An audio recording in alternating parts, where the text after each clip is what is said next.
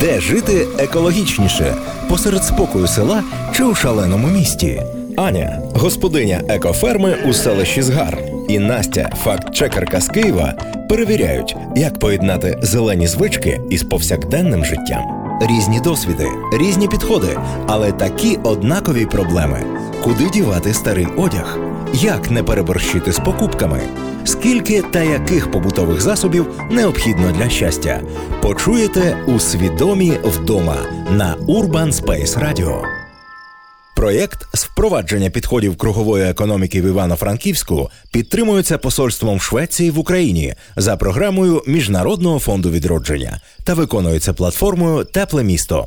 Думки, висновки чи рекомендації належать авторкам цього подкасту і не обов'язково відображають погляди уряду Швеції та Міжнародного фонду відродження.